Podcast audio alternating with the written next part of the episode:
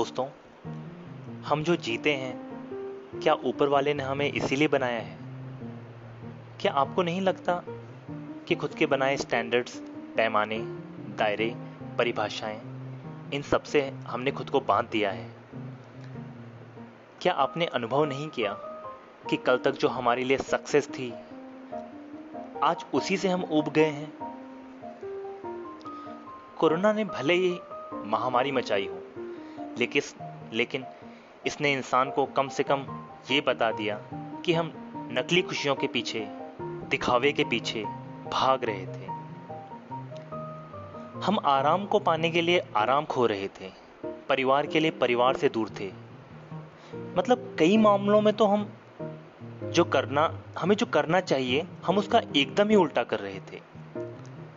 दस परसेंट ज़िंदगी बसों में, ट्रेन में, बिना परिवार के, बिना साथी के, बिना दोस्त के इंसान अकेले ही जिया जा रहा था। भाई, मुझे तो समझ आ गया है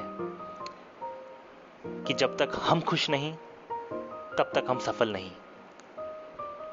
और सफलता वहाँ है जहाँ सोशल, पर्सनल और प्रोफेशनल लाइफ में बैलेंस है। मुझे नहीं चाहिए बड़े बड़े अपार्टमेंट्स की life, airports, shopping malls, clubbing, desk मुझे तो चाहिए घर का बना खाना, परिवार के साथ। अपने खेत में होगी सब्ज़ी और एक घंटा वर्जिश।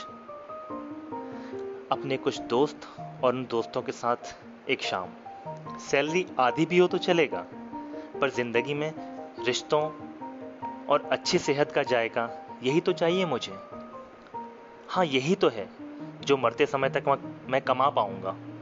और मरते समय खुद से कह पाऊँगा कि क्या मस्त लाइफ थी यार। लंबी सी, अच्छी सी। और मेरी लाइफ का हर एक क्षण, हर एक मोमेंट हर एक टाइम मैंने खुद ने जिया।